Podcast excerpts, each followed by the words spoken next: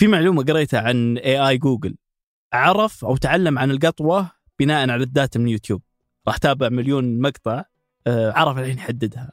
آه، واحدة من الأشياء المثيرة للاهتمام برضو في AI جوجل إنهم ما علموه اللغة البنغالية بس قدر يتعلمها من نفسه.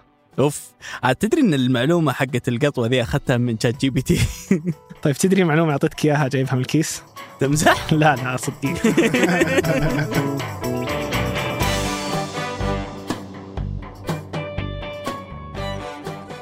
هذا بودكاست الفجر من ثمانية. بودكاست فجر كل يوم نسرد لكم في سياق الأخبار اللي تهمكم. معكم أنا أحمد الحافي. وأنا إبراهيم القرعاوي.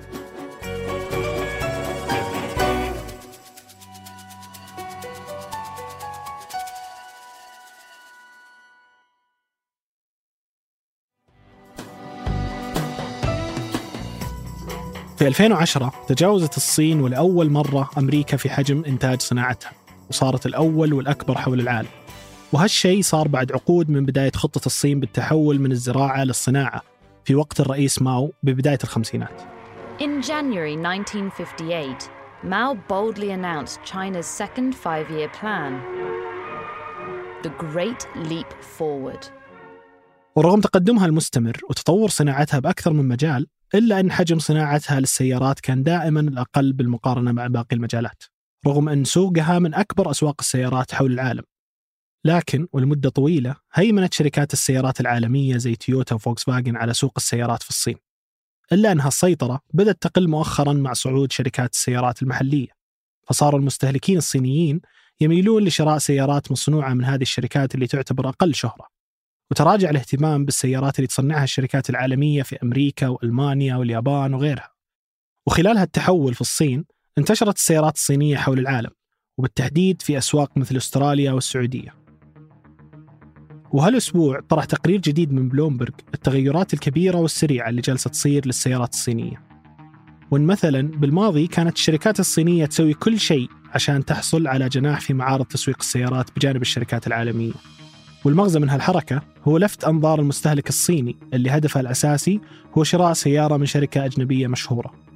وهالشيء بالسنين الأخيرة تغير كثير بعد ما صاروا المستهلكين يشوفون السيارات اللي صنعتها شركات صينية أرخص وأفضل. وحتى السيارات الكهربائية اللي تعتبر الصين من الدول الرائدة فيها زاد الطلب والإقبال عليها أكثر داخل الصين. وصار مثلا بالسنة اللي راحت أكثر من 80% من السيارات الكهربائية اللي انباعت في الصين كانت من شركات صينية. تفوق الشركات الصينية على الأجنبية ما هو مقتصر على السيارات الكهربائية بل يشمل حتى قطاع السيارات التقليدية. ومع اشتداد المنافسة مع الشركات المحلية انخفضت مبيعات الشركات الأجنبية بشكل حاد. American cars are struggling in China,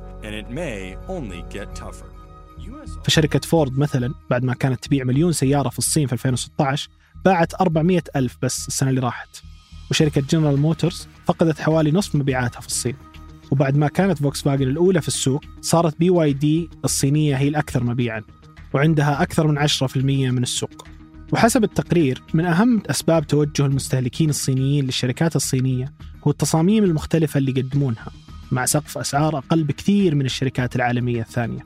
لكن يبقى التحدي اللي تواجهه بأداء سياراتها وجودتها واللي يقولون المختصين أن المواد المستخدمة فيها وطريقة تصنيعها ما تختلف كثير عن السيارات العالمية الثانية. وهالشيء بسبب أن حكومة الصين كانت تجبر بالعقود الماضية شركات السيارات العالمية التي بتصنع فيها أنها تدخل بشراكة مع شركة صينية واللي نقل خبرات كثيرة حول العالم لعدد كبير من شركات السيارات الصينية. ومع هالتطور دخلت الشركات الصينية لأكثر من سوق. مثل السوق الأسترالي اللي صارت تقدم فيه سيارات فاخرة بأسعار معقولة أو السوق الروسي اللي تحاول تملى الفراغ اللي سببه خروج الشركات الغربية منها بعد بداية الحرب في أوكرانيا.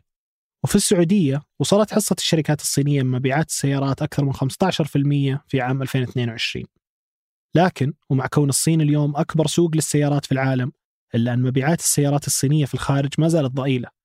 ومن كل الشركات الصينية اللي وصل عددها 125 شركة في 2021 كانت مبيعاتها خارج الصين 880 ألف سيارة فقط.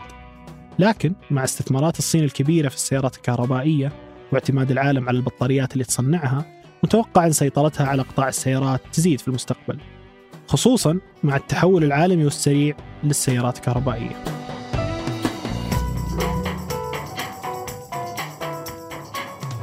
وقبل ننهي الحلقة هذه أخبار على السريع.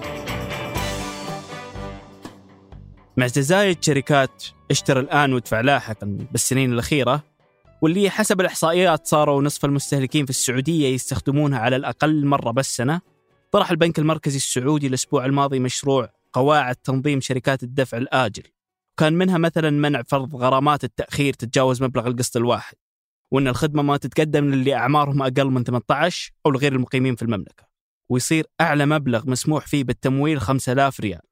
وما تزيد فترة سدادة عن ستة أشهر. وقال إن هدفه من هالإجراءات هو ضمان سلامة استخدام التمويل بالذات مع انتشاره الكبير في الفترة الماضية. وبعد أكثر من 14 شهر على بداية الحرب بين روسيا وأوكرانيا نشرت هالأسبوع صحيفة فاينانشال تايمز تصريح للرئيس بيل كلينتون يقول فيه أنه في عام 2011 أدرك أن تحرك الرئيس الروسي بوتين ضد أوكرانيا كان مجرد مسألة وقت بعد ما رفض بوتين مقترحه بأن تحافظ روسيا على سيادة أوكرانيا على كل أراضيها. مقابل تخلي أوكرانيا عن ترساناتها النووية اللي ترجع لوقت الاتحاد السوفيتي. بعد هالرفض بثلاث سنين احتلت روسيا شبه جزيرة القرم بأوكرانيا وبدأت غزو جديد لشرقها بداية السنة الماضية. وأمس أعلنت شركة البحر الأحمر الدولية المملوكة لصندوق الاستثمارات العامة عن دراستها لطرح محتمل لها في سوق الأسهم السعودية من خلال المحادثات اللي تجريها مع البنوك والمساهمين في الطرح واللي متوقع يكون في عام 2026 أو 2027 وقالت إن هالشيء بيساعد تدفق إيراداتها ونموها أكثر بالسنين الجاية. وفي هوليوود بدت أزمة جديدة بين كتاب السيناريو وشركات الإنتاج اللي زادت اهتمامها بالفترة اللي راحت بأدوات الذكاء الاصطناعي اللي تساعد بعمليات الكتابة. في المفاوضات بينهم طلبت نقابة الكتاب أن الإنتاجات اللي يسويها الذكاء الاصطناعي ما تتسمى إنتاجات أدبية. وقالت أن ممكن يساعد الذكاء الاصطناعي بأكثر من مهمة جانبية خلال الكتابة لكن بدون ما تعتمد كل العملية الإبداعية عليه. وبعدها رفضت شركات الإنتاج هالمطالبة وقالت أنها بتدرس أكثر بالفترة الجاية الفرص اللي يفيد فيها الذكاء الاصطناعي مختلف عملياته.